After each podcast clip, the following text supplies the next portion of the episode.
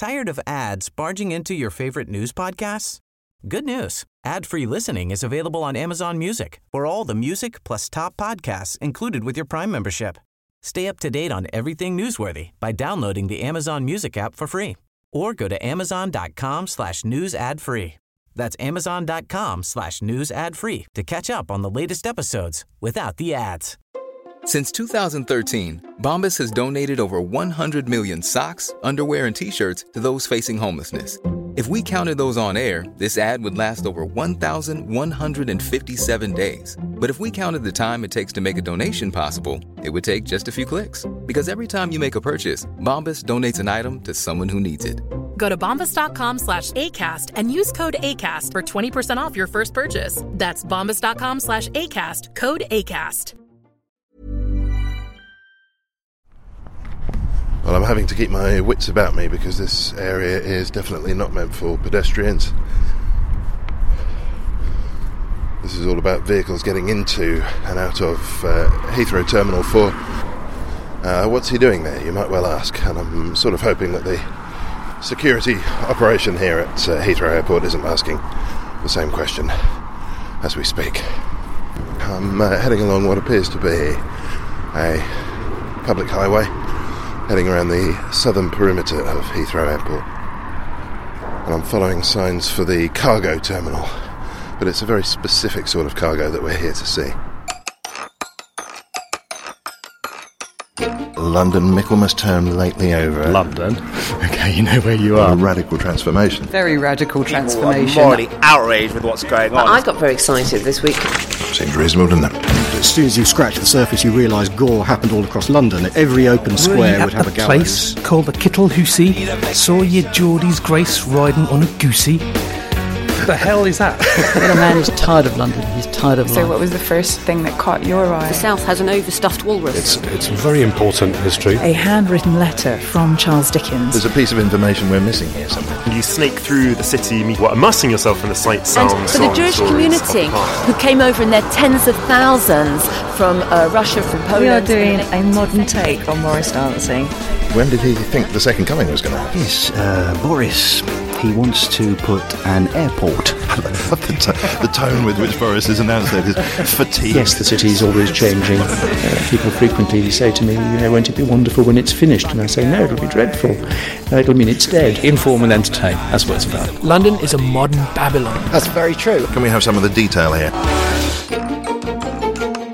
Well, that was an adventure. I have just made my way from uh, Terminal 4 on foot, which is, uh, by the way, not the best of plans. You really want a vehicle for that trip. I've been wading through mud and uh, going off verges and across roundabouts, and I'm here at the Animal Reception Centre feeling uh, like Scott of the Antarctic. It's a horrible day outside, but I'm inside. I'm here with Ross Hayes. He's uh, the Animal Attendant Supervisor here at the, it's called the Ark, isn't it? Which is kind of, kind of appropriate for the animals. Ark. Yeah, we call it the Ark. Um, its full name is uh, the Heathrow Animal Reception Centre, but we'll call it Ark for short. The Animal Reception Centre's got quite a varied role, really. We um, the major part of what we do, I guess, is, is animals coming in under the pet travel scheme.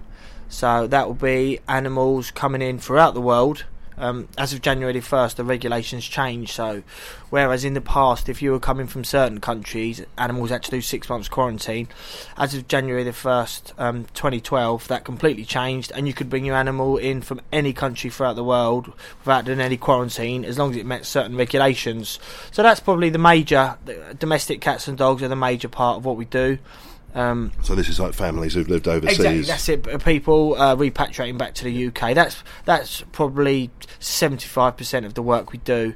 Um, but we do deal with um, animals coming in under the pet trade. Um, we deal with huge numbers of fish. Uh, we deal with uh, assistance dogs and service dogs in the terminal, so your guide dogs and your hearing dogs. We do that actually within the terminal buildings at Heathrow. Um, we deal with race horses. The only thing I've not seen is probably a giraffe and an elephant. I've, I've seen most stuff. I've seen rhinos, I've seen zebra, etc. That's the only stuff I've not seen. So we deal with the animals. Um, our, one of our top priorities is, is the welfare of all these animals. That that's top of what we do. But we also do have a, a legal responsibility whereby um, there's there's requirements that we have to enforce. There's the animals obviously have to pass certain rules and regulations laid down by DEFRA to come into the UK. How the how the boxes the animals travel in, Um, that, that that's a legislation that we also have to enforce. So it's not just it's not like a zoo where you're just sort of primarily looking after animal welfare. We do have uh, a, a, legal role that we carry out. Okay, so there's a lot of different directions we can take this, and I'm particularly interested to talk about the, the pet trade as well because that seems like it could be a whole other. I was about to say kettle of fish. Yeah. Very silly thing to say. They come in a kettle, I'd be worried. I know so there's a whole shed dedicated to fish yeah, out there. We, we're actually called a border inspection post, a BIP and sort of anything if if you're entering from outside the European Union, you have to come through a BIP border inspection post. There, there is ones at other airports, for example Gatwick, Manchester, etc.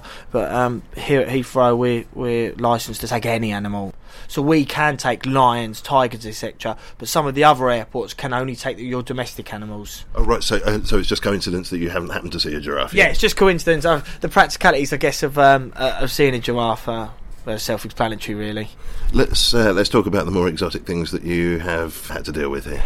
I've seen a koala, a live koala, which was quite an experience. They're supposed to be bad-tempered, right? It was, it was definitely grumpy. it was it, was it was horrifically grumpy. That was that was coming from Australia, going to um, it was going to Israel, I believe. That was just a zoo to zoo transfer. That we, we quite often see zoo to zoo transfers things have moved on over the years whereby animals are not taken from the wild anymore for people to keep as pets, etc. That doesn't happen anymore. So more, uh, more of the exotic animals we've seen tend to be zoo to zoo transfers. Again, they're all governed by the same the same legislation as your cats and dogs. So we're looking at uh, their their packaged correctly, um, their paperwork's in order, etc.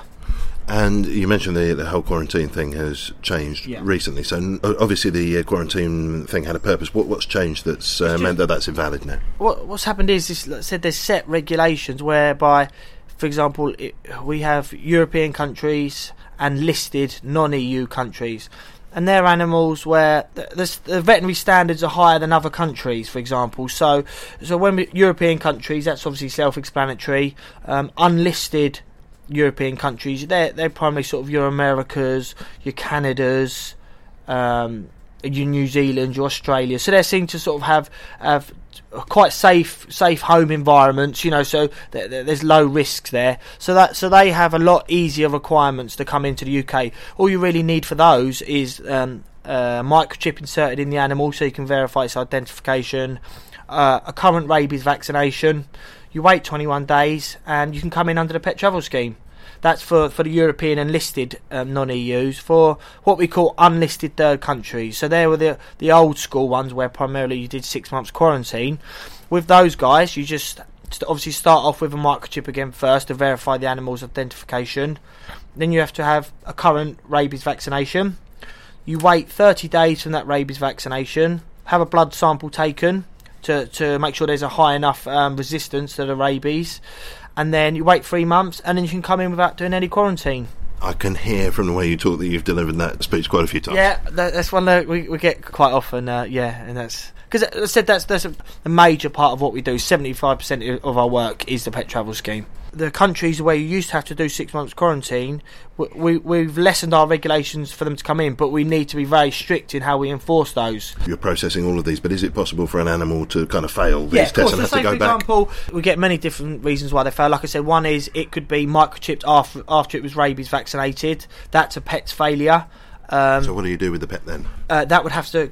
It would either. Um, it would have to have another rabies vaccination, and depending where it came from, it would either have to wait 21 days in quarantine or four months, i.e., have a wait 30 days, blood sample, wait three months. So it's four months for those countries, 21s for others, or they have a chance to export it back to the country of origin. And we do have times when, for example, the vet hasn't completed the form fully, so he, he hasn't given us all the information we need. So f- when that situation arises, we'll contact the vet in, say, for example, the US and say we require further information, and then we can release the animal. So technically they do fail, but we'll always do our best to try and fix that problem and, and release the animal back to the owner. Now that, that sounds uh, quite bureaucratic one way and another, necessarily so. Yeah. But I presume, like most people who work with animals, you didn't get into it for the paperwork side of things. Although animal welfare is all anyone who works with animals, welfare is top of their list of, of what they try to do. I, the other side of what we do here, the, the, the, legislative side, is something that I'm quite interested in. So, oh well, I was, I was making a bold presumption then, there yeah, wasn't no, I? It, I, I, it said in, enforcing the different regulations, etc., and and the administrative stuff that we carry out is yeah. Can sometimes make a, a break from the mundane stuff of obviously animals make mess. So uh, it can be a nice break from that sometimes. Oh, that's nice. I came in with a complete misconception of what you were going to be thinking about because I saw you with the animals coming out around you there, and I thought this is definitely a guy who's gone into it for dealing with the animals first No, and so, foremost. yeah, oh, of course, you always choose it to do the animals. It's the reason we all you, you choose that career path. But you you make a choice when you're like when you're 16, 17, when you do your work experience in a zoo like I did, and you think, oh, working with animals, that's quite interesting. I'll do that. And then, but then there's loads of different tangents you can do. I said you can go and work in a zoo. You can be an animal trainer. You can be you can be a breeder. Uh, you can you can work in in legislation type stuff. So there's loads of different paths you can take. I see myself as like a, an enforcement officer, an animal welfare informant officer. If I were to make my own job title up, that's probably what I'd call it. So, so we're always looking for the animal welfare to be our top priority, but then we're always paying close attention to the other stuff that goes with it. So I'm imagining that in most cases people are bringing their well care for animals Yeah. in. What's at the other end of the scale? What are some of the less pleasant sites you've had to deal with? We get animals coming for the pet trade, for example. Um, they're, they're, they're not they're not treated as pets. They're more treated as more of a commodity. So, I said, for example, when we get fish, reptiles, etc., they're travelling not as anyone's pet. They're, they're a commodity. So, um, we we there's there are times we get fatalities in those. Um, but it's just something that we have to deal with. And then again, for example, that's when um, that's when your enforcement head kicks in, for example, and you'll be looking, okay, right, so we've got this problem here. First of all, how can we try and how can we try and make these animals better? How can we how can we help them? But at the same time, thinking, right, why has this happened? Who's at fault? Um, so you'll be uh, who who's to blame? So you'll be taking, for example, um, we'll be taking evidence. We, we'll take pictures, etc. If, if we if any any of the regulations we enforce have been broken, so we'll gather evidence and stuff. So you've always got to keep your keep your eye on, on welfare and, and your legislation duties as well. The, the senior management team, if, if they deem if they deem an offence serious enough, then then it can go to prosecutions to whatever organisation airline that is at fault.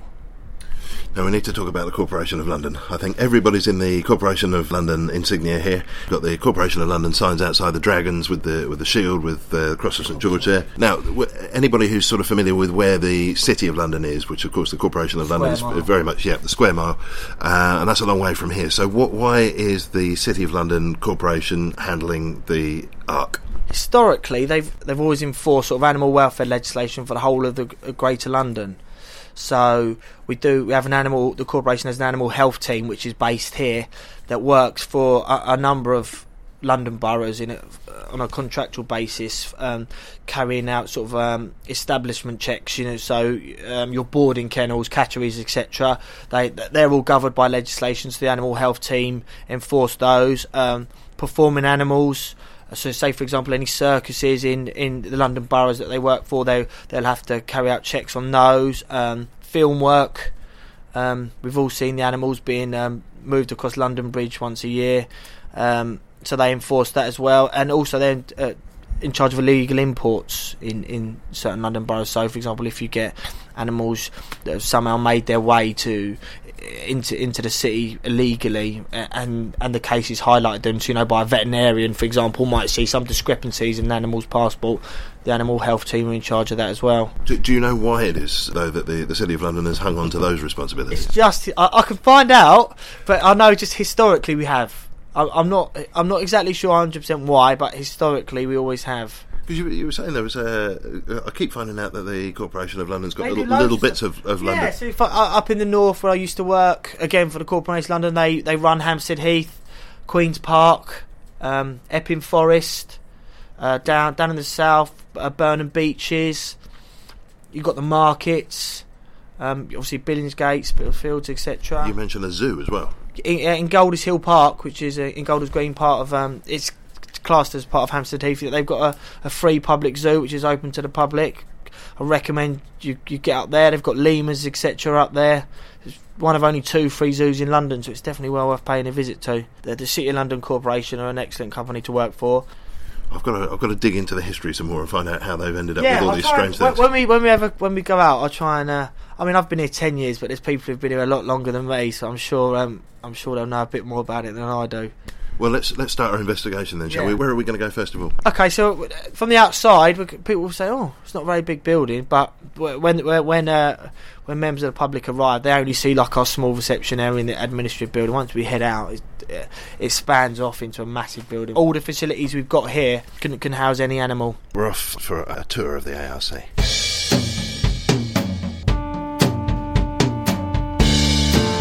Londonist Out Loud is available free as a stream at londonist.com or a weekly download via iTunes. Hit us up on Facebook at Londonist Out Loud.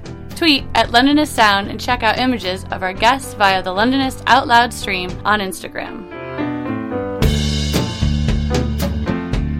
At the moment, we're in the vehicle bay, we call it, um, and this is where we unload all the ve- uh, all the animals that are, that are entering the ark. There's no slipway going into a boat. This is a, this is how they come in. We don't want any animals to escape, really. So it's uh, everywhere in the building is double doored. So a vehicle will come in here.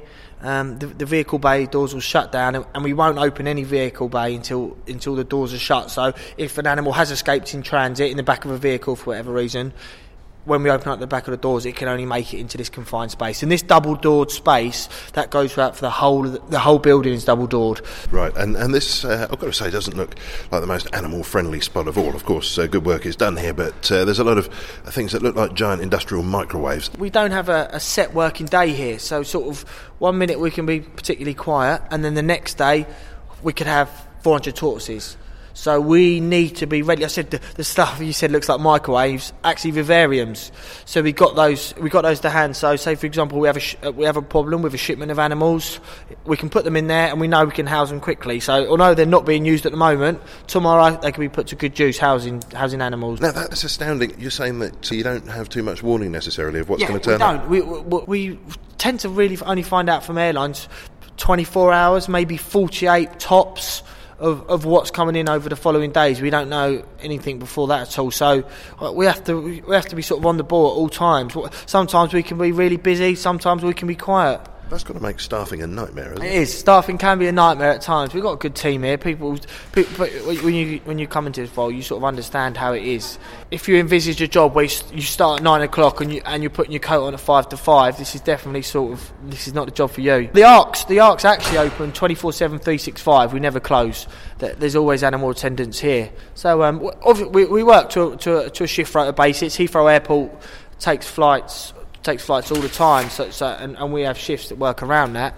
But yeah, you sort of, you have to be flexible. You try and help your teammates out. If, if if you got if you're having a busy time, then then you you you stick it out and you help you help your colleagues out. Now, in the time it took us to uh, get from your office to this chamber, we found out an answer to one of the mysteries about why the uh, Corporation of London's Yeah, in charge um, here. So it, uh, the rabies order came to effect in, in 1974, and it had to be enforced obviously at Heathrow Airport. Now there's three there's three local authorities that border on to, to Heathrow Airport, and um, none of them really felt it was their responsibility to to take control of take control of enforcing the, the rabies order. Um, the Corporation London enforces um, all animal welfare legislations at all um, London ports. And um, the City of London Corporation felt that, that London Heathrow is a port, So just an airport. an, an air, exactly an airport. So they so they felt that they had a legal responsibility to take control of, of legislation at the airport, which is why the, the corporation run it today. Well, that suddenly makes an awful lot of sense, doesn't it? does, Perfectly no, logical. perfectly logical, exactly. Uh, shall we move through Yeah. to the next area? So, um, so the building i- it's divided into two separate sides. We have the, the quarantine side of the building, and we have the export side of the building. Uh, the export side of the building, sort of, it's, it's a bit self-explanatory. It's animals primarily that are going out of the country. Okay, so they're not seen uh, as uh, at risk at all to, to, to people or, or, or, or the country as a whole. Uh, you can have animals that were supposed to be going out on a flight and it's, it, it went technical for whatever reason, so they, they have to be offloaded that flight. They'll come back here and then and then we'll deliver them back out to, to, to the new flight when it's when it's decided. You know, that's never occurred to me because you hear people getting separated from their luggage Yeah, all the exactly. time. But So, it's, yes, to say, um, you know, when you see about a whole plane full of people being bussed off to a hotel because the engine doesn't work on their plane, what would happen is uh, the passengers go to the hotel, the animals will come back here. so we're going off to the export side of things first. Yes, we're going to the export. We, we, cross contamination is obviously something we want to keep to a minimum. So technically, we it's be, uh, it's more logical to go from what we call safe side of the building export to, to, to a dirty side of the export quarantine. Um, so we'll go in. Um, we're going export first. She's just in front of us. We'll just wait two seconds. Again, we've got the double door, so no animals can escape. We've got we've got the vet inside, um, sealing up some animals going to um, New Zealand. They've got really strict um, um, import regulations, and one of them is they have to be um, sealed with a numbered seal in their crate before they can leave the building. So we can see they've got the cage open in there. So we'll we'll just give them a couple of minutes to, so they can get the little dog back inside, uh, for so he doesn't run off on us. I like the uh, the squeaky toy on the top there to keep Yeah, uh, I mean they're re- pacified. Well, they're really strict uh, in New Zealand. You can't have any toys in the box, so uh, s- no food, no toys. Um, so that all comes out. Obviously, they'll they'll be um, they'll be uh, watered well. So um, food food's not not so much of an issue, same as us. But as long as they get water, they'll be fine. It's just because New Zealand's all about livestock agriculture. Exactly, exactly. I mean, it's understandable they've got such strict regulations, which is why the vet has to fill out the relevant import permits and stuff and see them in their crates. I think they're done, so let's see if we can come in. Are we alright, Amy, to come up? Are we alright, yeah? It's freezing in here.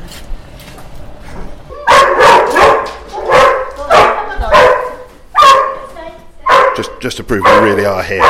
Yeah, definitely. I mean, t- this is a quiet day. Sometimes it, it can get a lot louder than this. I, I, I guarantee it. Well, this looks a bit more mood music in here. There's uh, Yeah. some, some tanks. Uh, I can see uh, snakes. Fantastic. I'll tell you. Um, Well, that's a bit creepy. Okay, we've. I'm, I'm just going to give you an audio picture here, listener. Um, if you're scared of crickets, this is not the room for you. Locust, locust. Oh, locust. Locust, yeah. What on earth have you got locusts in there We've for? got, we've got obviously foodstuffs. Oh, it's pet food. Yeah, it is pet food. So all the stuff, for example, we've got, we've got a Yemeni chameleon just above. Uh, unfortunately, he doesn't eat baked beans. Um, he's a locust type of guy. Ah, right. Okay, so you're not importing the food stuff. These are the foodstuffs for your man up here. Yeah, that's correct. Yeah, Okay, and he's looking. Uh, he's, he's doing the revolving eye thing, checking Yeah. us out. he's making. He's making. She's, I don't think he looks too impressed by us. He's, he's, he's keeping one eye on us, and I'm not sure where the other eye's looking. So, so in these vivs, we've got um, we've got animals um, that are from uh, various different locations. We we, we work um, closely with the UK Border Agency as well um, at, at the airport. So there's a good chance that, that some of this stuff may have been um, seized or detained by them. So we're housing it on their behalf. Um, we do sometimes get passengers bringing bringing animals illegally uh, in their in their baggage.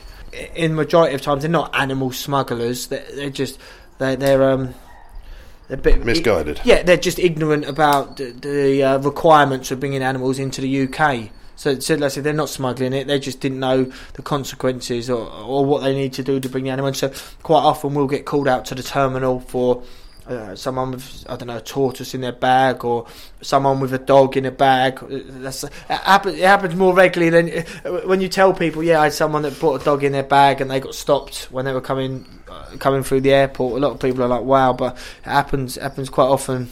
I heard about a bloke with a load of, I think it was a load of parrots in his trousers or something ridiculous like Yeah, that, not I too mean, long I've, ago, wasn't I've. I've personally never witnessed that myself, but I've seen numerous dogs in bags and and and, and terrapins in little pots in people's bags, etc. Well, we've, we've got quite a few. Are these tortoises These are tortoises in here, yeah, yeah. And uh, one, uh, down here it says, I am on a diet, only very small amounts, please. Okay, and then there's a snake. means- Yeah, it's probably it's probably a bit overweight, which is how wise. I mean, all this stuff get, gets looked after, monitored daily, etc. So Oh, look at this guy, what's that? that, that's a Uromastyx. I've never even heard of one of those. Yeah, that's a Uromastyx. They've got that quite intimidating looking tail. Uh, actually, it's not intimidating at all. It's more for show. Yeah, okay, so that, that looks a bit like, like a, an armadillo's armoured tail, but the, the front part of him's uh, sort of a, a dragony, lizardy uh, thing, about as big as a, a big glove. Come out for me. It's been a bit. It's been a bit quick today. Doesn't Right. want to come out. But yeah, that, so that tail, that's more for show, really. He's trying to say, "Don't eat me. I've got really bad spiky tail," but the spiky tail doesn't actually do anything at all. A, a lot of animals don't spend a lot of time here. Okay, so if you're well, if you're bringing your animal in under the pet travel scheme, chances are it'll be four hours tops. In from Australia. We'll pick it up from because we do go. We're not based just here, so we do physically go to the airport. So we physically drive up to the aircraft and we collect the animals from the planes. We'll bring them back here, um, and then we'll release them into a kennel. Uh, we'll scan their microchip to, to verify the number of the microchip, tally that all up with the, the pet travel scheme paperwork, and if it's passed, they go back to the owner usually within around four hours. Okay, so we're in amongst exotic animals, and we were talking about chameleons off mic, and you- you're saying that sometimes they're particularly uh, vulnerable. Yeah, I mean, there's certain there's certain species of animals that um, that travel well. Sort of like a lot of cats and dogs, they travel quite well. And on, on the other end of the spectrum, there's some animals that don't travel quite so well. You know, they're they're they're not quite as hardy as other animals, and, and chameleons are they don't always travel quite don't don't travel well. Well, particularly the whole of a plane's a pretty unfriendly place. Yeah, exactly. I mean, like I said, there is regulations which govern how they, which they're packaged, and and if, if those guidelines are followed, then then any fatality should be kept to a minimum. But um, sometimes the animals that arrive here, they don't always arrive in the best condition. Um, that's probably one of the more less enjoyable parts of our job. We do sometimes have to deal with fatalities, uh, be it chameleons. We unfortunately it can happen in the domestics animals, the cats and dogs. You do get elderly animals. Certain species of certain species of cat and dog don't travel quite so well. So we do deal with fatalities and. And arrive, uh, some wild caught animals don't always arrive in the best condition. So, uh, when when situations like that do arise, obviously, again, animal welfare will be our top priority. And I keep saying that, but that will be our first point of call. So, we'll do our best for the animals when they get here, and then our sort of legal heads will, will come on. And then we'll, we'll we'll gather what evidence we need, and we'll pass it on to the senior managers. So we'll be looking to check that the animals have got ade- adequate intervent- ventilation in their boxes. We'll make sure they haven't been overpacked in the boxes they're in. We'll make sure they've been packed correctly. Um, so once once we've made sure animal welfare has been uh, is done, then we can look at the, the, the other the other role that we carry out, sort of our legal role. If uh, somebody listening to this is thinking about taking their animal overseas, uh, what, what would you advise they have a look at first? Is there, is there sort of a website that gives advice on this kind of stuff? If, if you're coming back to the UK, um, you'll be coming. There's a good chance you'll be coming through the Ark at Heathrow. So, um, one of the best places we suggest is, you can check the DEFRA website. Um, they're, they're the guys that that, that um, govern all, all our all our legislation for, for animals coming into the UK. So defra.gov.uk. And that gives you information on importing not only your cats and dogs, but all the other stuff you wanted to bring in, reptiles, etc., fish. All that can be found on the DEFRA website. We here at the Ark, we just enforce the relevant DEFRA legislation. We are the authority that enforce that legislation. Let's move uh, out of the quite nice, pleasantly warm areas. It's not a warm day, so I'm quite happy being in there. Obviously, the, certain animals require certain temperatures. So um, I think I might be one of those. Yeah, so obviously when we're in our viv rooms where, where we house, so we've got loads of different types of room. Um, for, for loads of different types, so we've got our, our vivarium rooms where we can keep reptiles, etc. We've got specialist aquatic tanks uh, that you saw next door where we can keep like terrapins, frogs in. Um, we've got we've got crush cages that you'll see in a moment next door for, for the larger animals.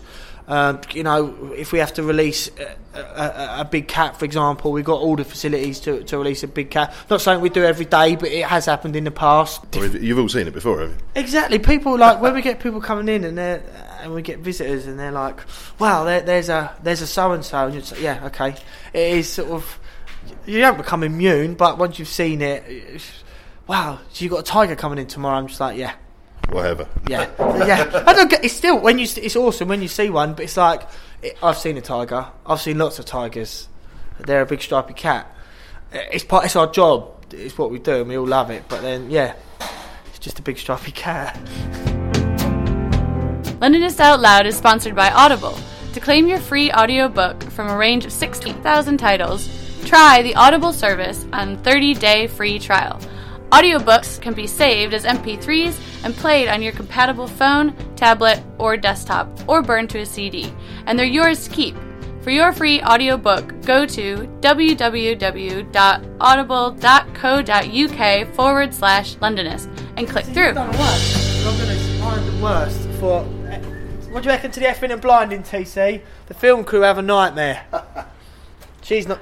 She's quite far behind, to be honest with you. She swears as much as me.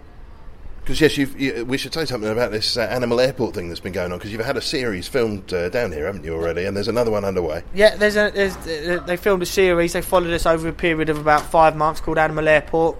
Can we say what channel it's on? Yeah, why not? Discovery Channel. Um, I know they're still showing it at the moment. Somehow it proved to be a hit. Not sure why. Well, uh, possibly something to do with the vast array of wonderful animals and the, uh, the charismatic staff, I'm sure. And that's what happens when you work here. You, you almost get a bit blasé in what you see. I, I've I've watched Animal Airport and God, it made me cringe. But um, and then what I said, what what one viewer finds absolutely intriguing. To me, it's just my work. I come into work and that's what I see. So whereas some people go, "Wow," to me, it's just like it's what I do because we're a unique place. Sort of, there's not. There's lots of zoos in the UK. There's lots of animal rescue sanctuaries, but there's sort of only one animal reception centre. the thing that distinguishes this place, although superficially it could look like a rescue centre or uh, the, the back scenes gubbins of a zoo or something like that, the, the turnaround's different. Yeah, exactly. It's very important to remember that we are not here to hold animals for long periods of time. It's not what the building was ever de- designed for. It's not what we're here for. We- have a huge turnaround in animals. We can have on any given day we can have we can have hundred animals coming and going through in one day. So, and we need to be able to facilitate that number of animals coming through. So, all the facilities that we've got here at the Ark um, are, are very varied in what they do, and and it's important uh, each time an animal comes and goes that that kennel, that enclosure, that. That, that area needs to be fully disinfected for the next animal to come in. So we can't have nice lawns, we can't have trees. We, we do we have the highest level, highest standards of care, but we also have to take into account the position of what our aim is and what our goals are. So it's just got more in common in terms of turnaround with like an A&E or something like that. Yeah, yeah I suppose uh, not so much an A and E because we don't have we don't have a, that many ill animals or, or people in trouble. It's just an animal. It it is what the program's called. It's an animal airport. There's people. There's dogs coming back off their holidays in Australia and they're coming here. There's animals. there- There's coming from America, stopping here for a few hours. Then they're travelling on to Africa. It is just exactly what it is. An animal airport. We're in uh, an area at the back of the This place. This is the arrivals. Yeah, right. The arrivals lounge. We're, we're, we're, we've got a lot of like chalet type doors going on here. Where, where are we now? So the, this is what we call our. th- This is the uh, new kennel. So this is where we house all our cats. So if you had a cat coming in under the pet travel scheme, uh, on arrival, it would get released into one of these kennels. Seems very quiet down here. Uh, we have different. It's the Ark. It's just very hard to predict. Well, I said you can come down here one day and you could have all manner of now noises coming out, and today's quite quiet. And this is a dog who's just about to go on quite a voyage. We saw him earlier. We came past him, I think. This is not any old dog. This is Poppy. Right. I mean, it's, again, we sort of we don't really deal with names. Sort of, it's quite often we'll get we'll get people coming to the door saying, "I'm here to collect Tommy," and we're like, What, what is it? "What's Tommy? Is Tommy a cat? Is Tommy a dog?" We deal with hundreds of animals, uh, hundreds of thousands of animals every year. So names is, is not is not a way. We, we have sort of our own unique booking. We deal with like animals have a number here, and, and that's really important for us because we have so many. We need to a, we need a, we, we must keep a record of every animal here, where it's come from, where it's going to. So so so, so, so pet names are not something we can really deal with. Uh, so this uh, this particular pooch is going on a what a f- f- fourteen to twenty hour flight, something like He's that. prob- probably twenty five hours plus. Twenty five hours in this box. See, he's off to um, he's off to um, sunny Auckland. Obviously, we work in an airport environment, uh, and, and in this day and age, security is um, it, it's a high priority in a, in the airport environment, and, and that's another that's another part of our job that we carry out. Now, can we can we talk in a very? It might need to be in a very generalised way. I realise, but have you experienced sort of security risks or attempted security breaches using animals? Well, we, I personally haven't, and, and, and our job is to ensure that we don't get any of those. For example, this dog here, we have a legal responsibility to say that this dog is safe to travel on a passenger aircraft. So he will get, he will get, he will get X-rayed, he will get security X-rayed, like what happens to our hand luggage and our luggage when when we go on holiday. We're we're all trained to, to look for any abnormalities when the dog gets X-rayed. And once, once he's, we're what's known as a, a customs bonded facility, so we're secure. You, you, you had to sign in, you had to show ID when signing in, so we're seen as a safe environment. So we'll X-ray him, and he'll travel out to the aircraft in a sealed vehicle. To, to show that at no point is any way this guy could have been tampered with. So security is just another part of what we do here at the Ark. And that, and that comes down to you ultimately. So if it turns out that this dog is a member of a, a terrorist organisation, that's that's down to you guys. Yeah, I mean it'd probably be hard to. Uh, to tell if he was a member of a terrorist organisation, but if his owner had decided to put something in the box that wasn't supposed to be there, we would have found it. Well, let's move on. Yeah. We're done in the uh, export side of the building, so what we're doing now, we'll make our way over to the quarantine side. We're, we're about to wash our microphone. Uh, pers- personal hygiene is really important. What we do here, animals can carry disease. Um, sometimes we, we know very little about the, the clinical history of an animal, so uh, we we we have untold amount of PPE here: secure gloves, masks, goggles, etc. We uh, sometimes we're dealing with dangerous animals as well that we really don't know anything about. So we've got I can show you some of the equipment we've got next door to deal with some of them our, our more unfriendly visitors. Do you, do you ever get animals in and you don't know what they are? We've got a lot of staff with knowledge of, of a lot of different taxa. So if if, you, if I don't know, then you'll ask some. If you're not sure about the species of a snake, you'll go and a- I'll go and ask one of my colleagues who's got far more knowledge in snakes than I do, and they'll give me the answer. But if we do have library with, with, loads of different texts we can use to sort of pin down. So with some animals, there's loads of different species and subspecies in that. So you can really have to go down to the real fine details sometimes to find out what an animal is. We're coming back through back through the uh, the vehicle bay here into the quarantine area. No admission. So this is uh, a special moment for us, and uh, we've got the, the rubber boots here. So uh, yeah, so we're entering the uh, the quarantine side of the building now. So this is animals that so don't really meet the requirements of the pet travel scheme, so they could be going into quarantine. Um, and also animals which are just transiting through Heathrow. So we do get some, we get some that are going, some that are coming in, and some that are just transiting. So for whatever reason, they're coming from one country on one flight. They'll come here for for whatever period of time, usually no more than 48 hours, and then they'll be going out to a, to another flight from there. So because we we- we- we're dealing with animals for from countries uh, that we we see we deem more of a risk and, and we don't know a lot about. We've got we we wear uh, PPE in this side of the building that we don't on the other. So And, and PPE in this case means uh, a, a nice green gown and some wellies. lovely. In the, the height of fashion, we're heading through an iodine bath, and this feels very foot and mouth. yeah. Uh, we're coming back into an area where there's a, some sort of an X-ray scanner by the looks of it. Yeah, as I, as I talked about next door, security is a big part of what we do in our airport environment. So, so we use we use this um, we use this X-ray machine just to to, to ensure that an, uh, any cargo safe to, to make its way to the aircraft. So we're all trained on that. We, we, we can put animals through that, and we can use features on the machine to um to, just to check. Someone else is someone's here to pick up their fish. Lot fish going today. We do, yeah, we do, we do. Like I said, uh, in in in number of animals, fish is our biggest. Obviously, you've got a bag of, of twenty five little goldfish, etc. So, if, if anyone asks what animal do we technically have the most of, it's fish.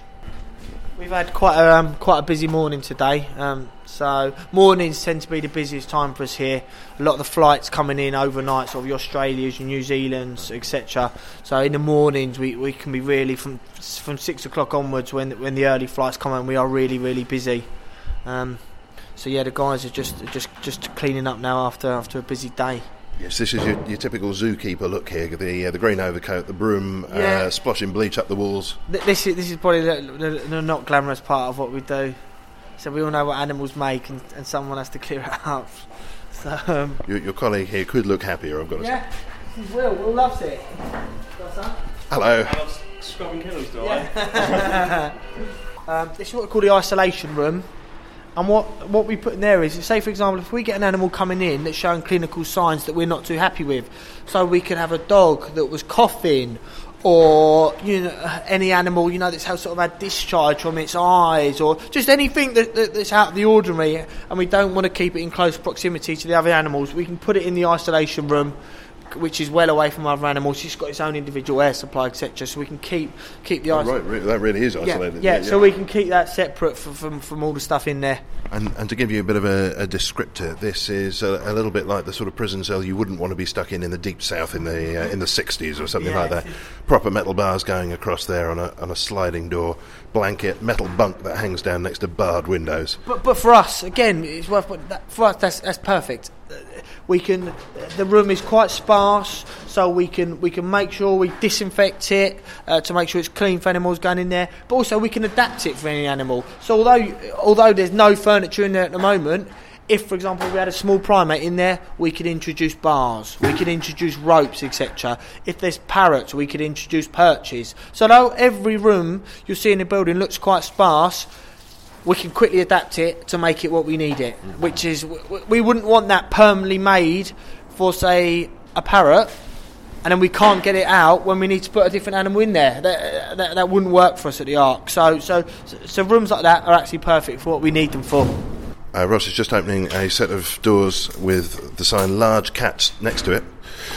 So this, this is sort of another one of our um, one of our multi-purpose rooms. Um, it's got two it's got two large crush cages um, uh, located within it. Um, what what is a crush cage? Well, crush, it's sort of it, it's a cage that we can uh, technically make smaller. Oh, I so see. It's kind of on rollers there, isn't it? Rollers. So it, so it starts off it starts off as large as we want it to be and if we need to contain an animal for any reason, so say for example, uh, we had a large cat in there and we needed to um, check, for example, scan to check for a microchip, or we needed to administer any kind of medication, we could do that. So we could do it as safely as possible for the cat with the minimal stress, but also we want to make sure that the staff at the Ark stay safe. So we can we can do that all all within the crush cage, minimal stress, uh, and as safe as possible for us these particular cages in here, I, I've seen them house many different animals. I've seen kinkajous. I've seen them a whole. Uh, uh, you what now? A kinkajou. What is a kinkajou? It's also known as like a, a tamandua or lesser anteater, like a small anteater. Best way to describe it: a small anteater. Parrots have been in here. Uh, small primates have been in here. Um, mu- nearly every I've seen nearly every species of big cat in these cages as well. What, what, sort of mood do they tend to end up uh, with you, you in? understand that any animal that's just been travelling on an aircraft will be stressed.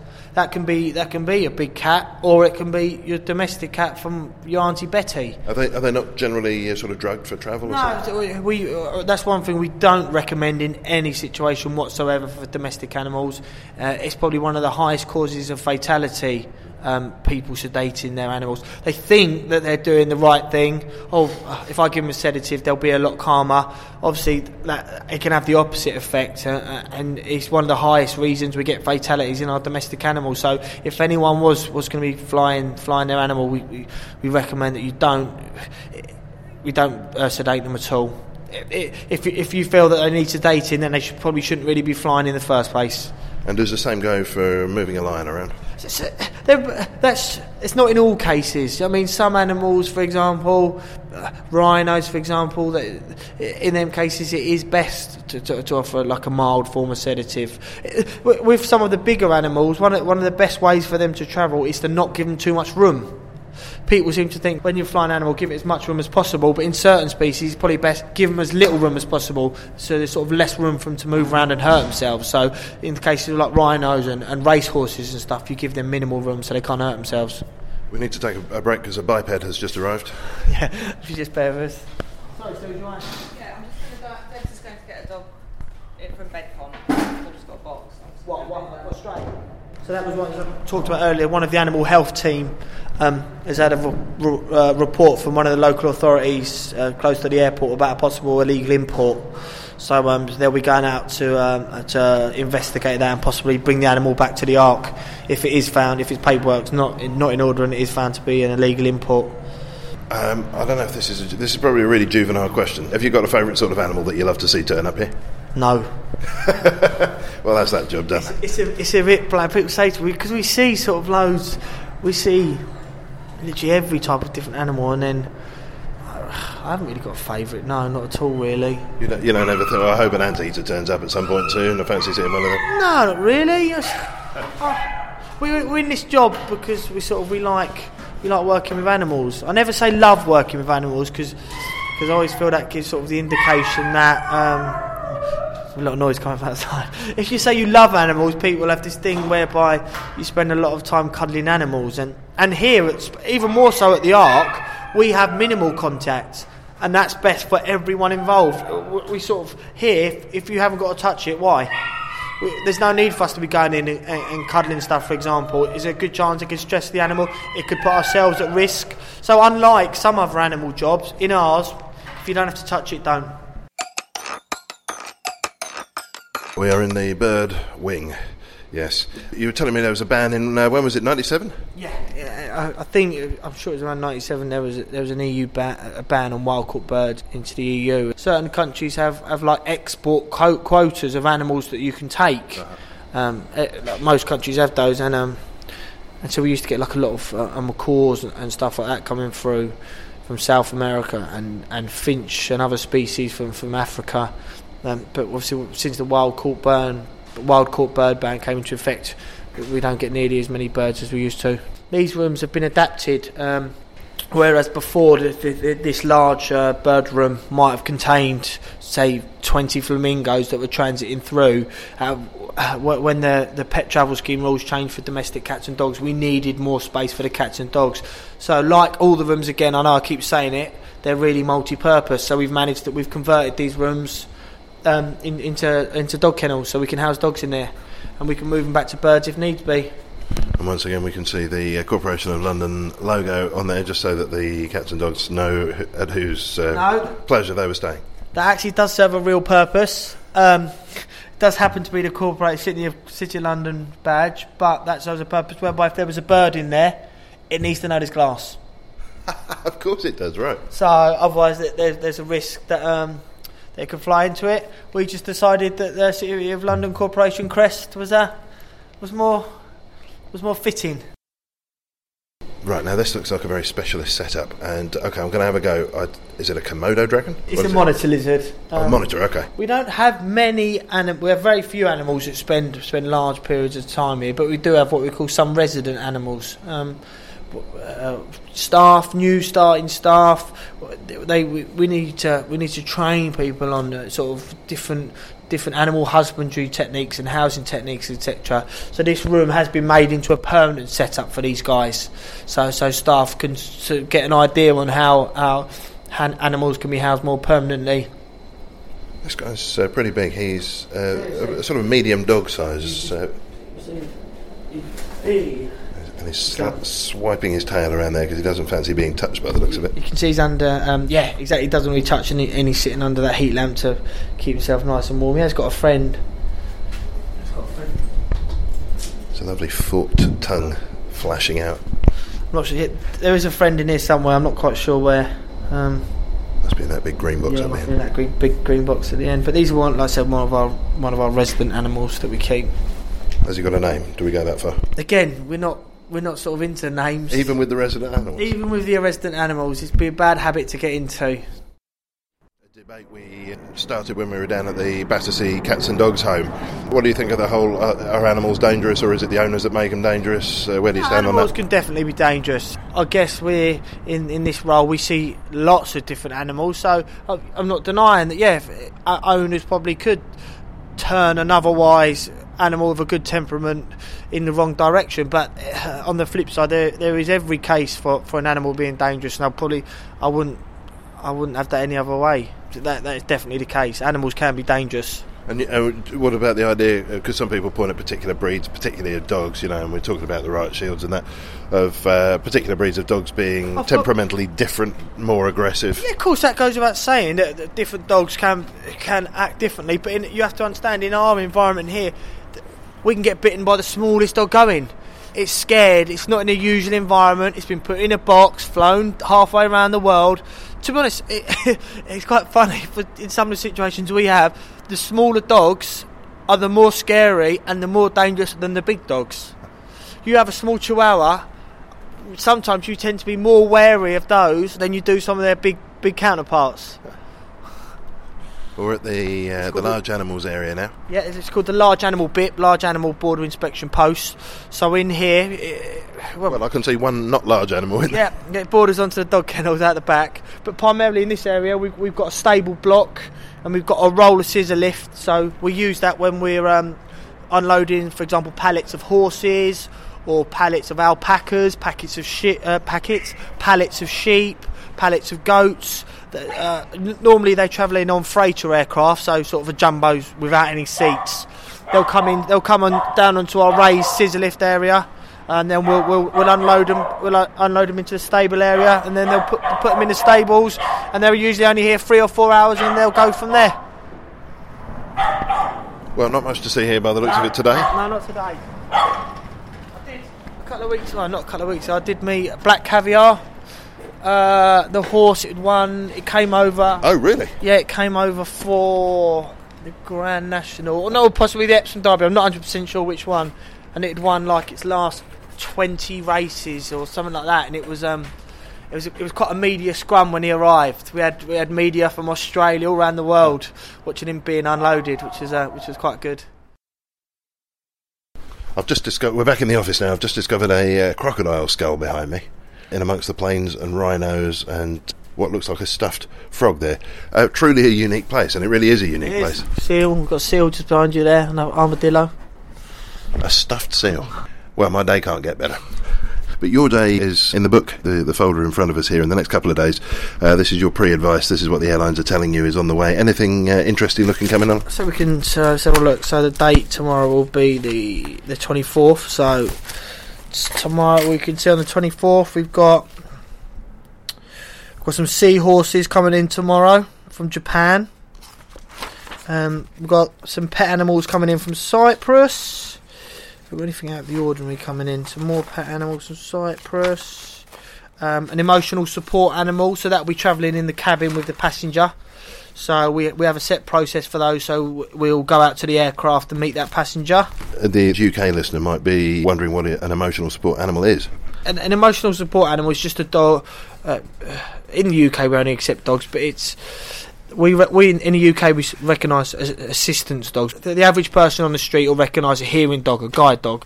So they've had certain levels of training, or months of training, in fact, so they can um, help their owner carry out through their daily life. But uh, there there has been laws passed recently, sort of whereby emotional support animals, where they don't have that higher level of training, but they're deemed, but they're deemed that they do need to uh, travel with their owner. So, th- yeah. There's a wry, a wry smile about which we shall say no more. We we do we've got a um we've got a passenger travelling tomorrow down from Edinburgh. Um, who, whose dog was travel was uh, trained by the Royal Society for Guide Dogs of the Blind. He's, th- this this is the only way we can really sort of predict staffing levels is, is by the pre-advice we're given. So, um, as with anything, working in this airport environment, that that can change at a drop of a hat. We can literally be called. We've got we can have some fish that have missed their flight, for example. We can have 50 boxes of fish that will need reoxygenating because they've they've gone beyond their travelling time. So literally, we could we could all be sitting here having a nice quiet cup of tea. We could take a phone call, and, and the whole situation could change. We, we uh, our workload can can double in a phone call. Usually, is how it first starts. You, if someone says, "What is your average day?" It's probably the worst question you could ask any member of staff at the Ark because you don't have an average day. Well, Ross Hayes, thank you for sharing today with us and uh, giving us a glimpse into some of your other days. No worries.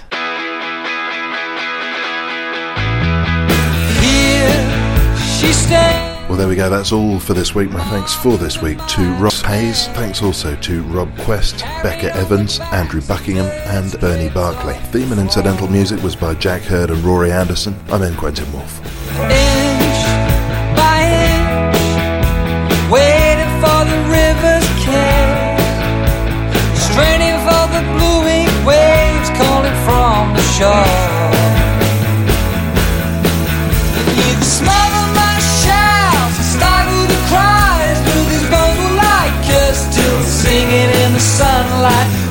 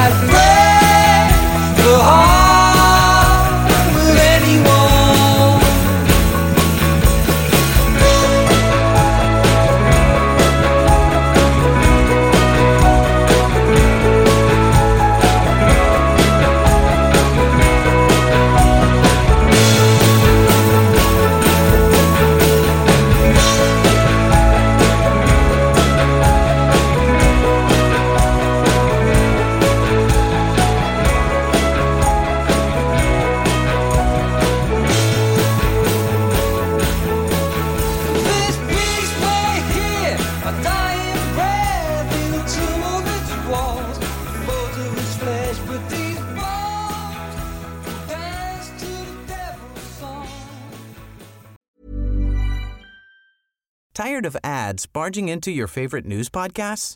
Good news. Ad-free listening is available on Amazon Music for all the music plus top podcasts included with your Prime membership. Stay up to date on everything newsworthy by downloading the Amazon Music app for free or go to amazon.com slash news ad free. That's amazon.com slash news ad free to catch up on the latest episodes without the ads. So, you've got an idea for a business, the store of your dreams. There's just one thing to figure out everything. That's why Shopify's all in one commerce platform makes it easy to sell online, in person, and everywhere else. Sell on social media, source products with an app to get that first sale feeling. It's the only solution that gives you everything you need to sell everywhere you want. So when you're ready to bring your idea to life, power it up with Shopify. Sign up for a $1 per month trial period at shopify.com slash listen.